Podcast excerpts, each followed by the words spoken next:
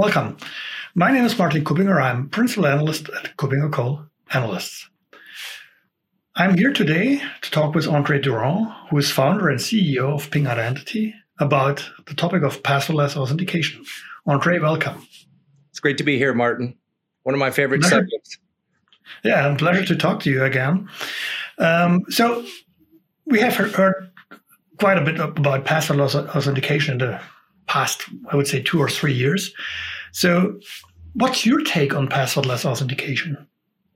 Well, Martin, we've been on a authentication journey now for the better part of you know last 15 years or so and uh, so i think our point of view on passwordless is that it's not the holy grail uh, of authentication but it most certainly is the next evolution in the user experience of authentication and we have a few things that we're attempting to achieve right now one is that the strength of passwords and the number of passwords obviously has grown. So we are now being forced into password management on the one end, which is friction to the user experience of authentication. It's becoming more difficult.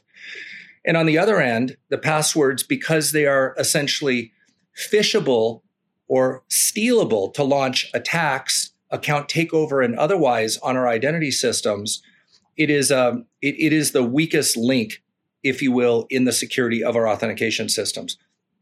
So we have an opportunity here through this notion of passwordless to both improve the user experience and improve the security at the same time. Um, but as I said, I don't believe that it's the holy grail of the authentication journey, if you will, the evolution that we've been on. It is a very, very important next step. And I think our point of view is that it's not a product per se. Um, there's no one size fits all. Every company is a little bit different. Different user populations will balance the security and friction and put the trust at different locations. So, in highly secure situations, a little bit of friction is okay to achieve higher security. In other scenarios, you might just say, hey, everything lines up and we're just going to let the user in. It turns out that it's fairly complicated as well. Yeah. So, so I, am with you. It's part of a journey, and we have been talking about the password passwordless. The password is dead for uh, I don't know how long. Surely way more than a decade. Right now, I think we are getting a bit closer. Still, too many passwords out there. Too many websites popping up which still have username password as the standard authentication. Too many passwords in legacy systems. But when when you say the password um, less authentication is just a sort of a step in a journey. What comes behind that? Yeah.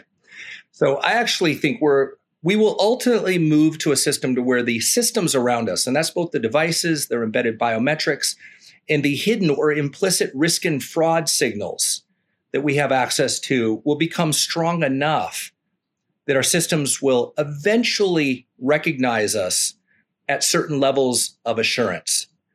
Um, now, we're still a ways away from that because it's going to require pretty sophisticated authentication systems to mix the signals that I say that we have access to device, location, geovelocity.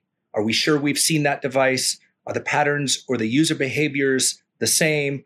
All of the signals need to line up. And as I said, the device biometrics, like FIDO2, the new standards that are leveraging the embedded platform recognition capabilities, those things ultimately will come together in our various authentication policies to give us certain levels of assurance. And yeah. so just ridding ourselves of a secret, the password, doesn't belay the total story of where we're going in recognition. It's not just about eliminating the password. It's about a yeah. level of assurance of authentication. Yeah. What I could argue is at the back end, we have quite a bit of that. We have adaptive authentication, risk and context based authentication uh, support for quite quite a while. That is not entirely new, but I think what you're bringing up is a different aspect. That is, uh, we need more signals from the device. Um, we need, at the end, something which helps us not only to have at authentication time a signal which says, okay, this is this device and this is a whatever, maybe in best case, in this health state.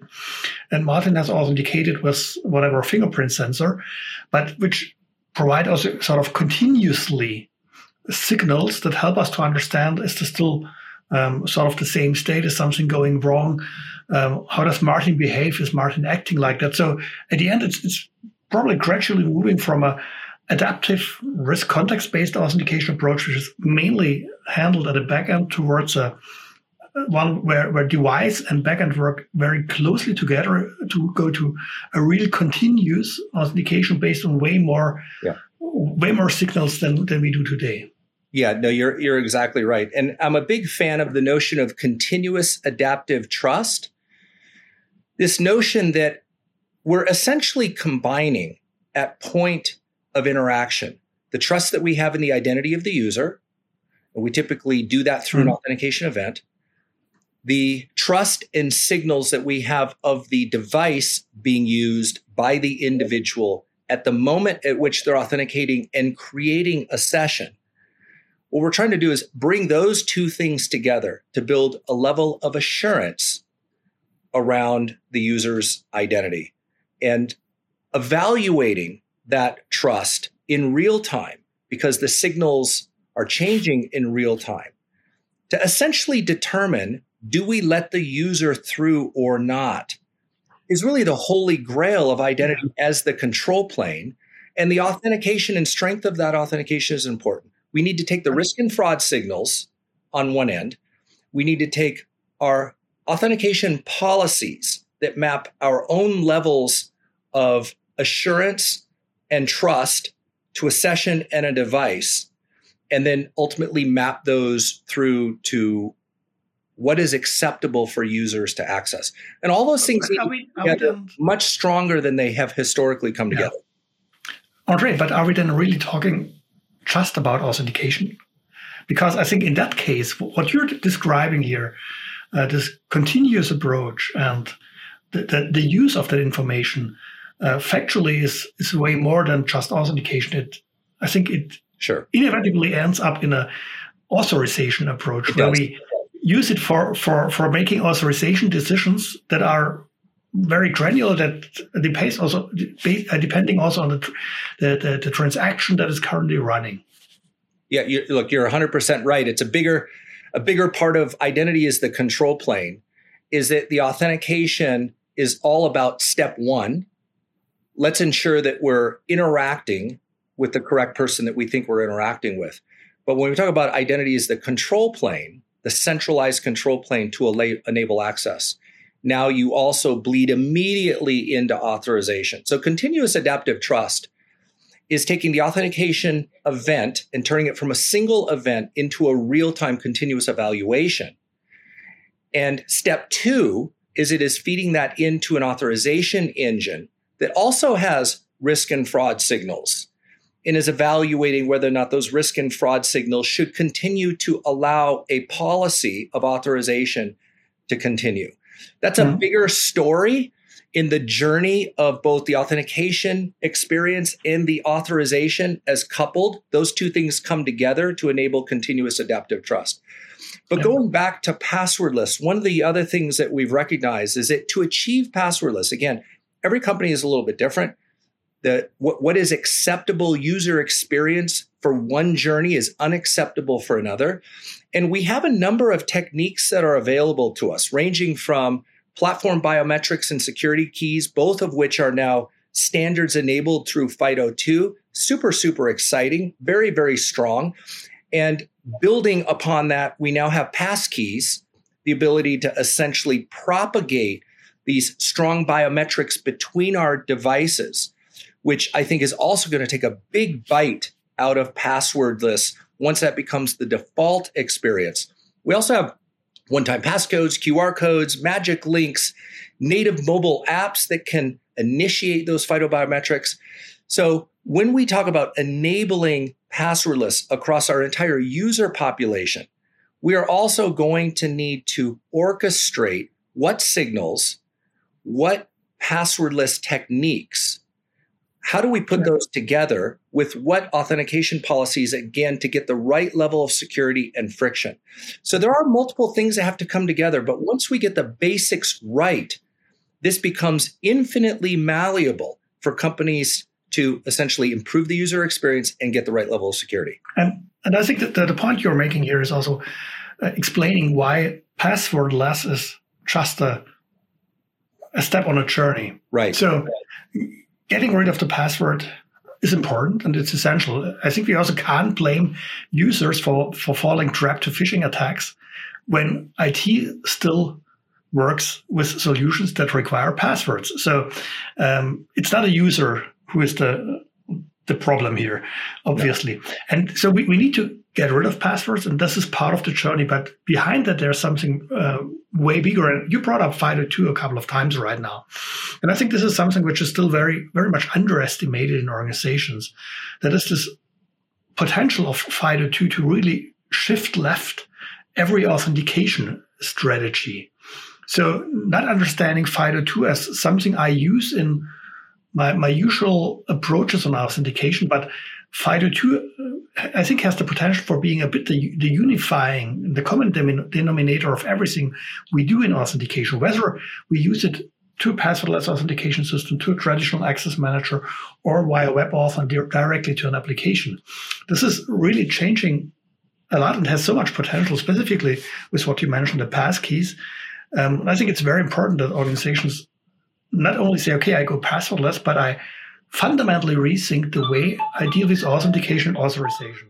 The goal here, as I said before, is not just to rid ourselves of passwords. The holy grail is to enable a secure, frictionless experience.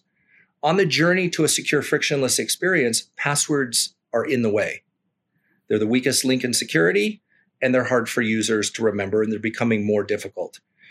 So, yeah, so as we think about it, we need to introduce the alternative techniques that can allow companies to authenticate their users without passwords and not using passwords as the recovery mechanism too. That's also the difficult piece here as well. So like start out passwordless as well as migrate users from dependency on passwords to an experience that doesn't require passwords including in the account recovery uh, phase. So, look, it is complicated at the end of the day. Are we securing customers or employees?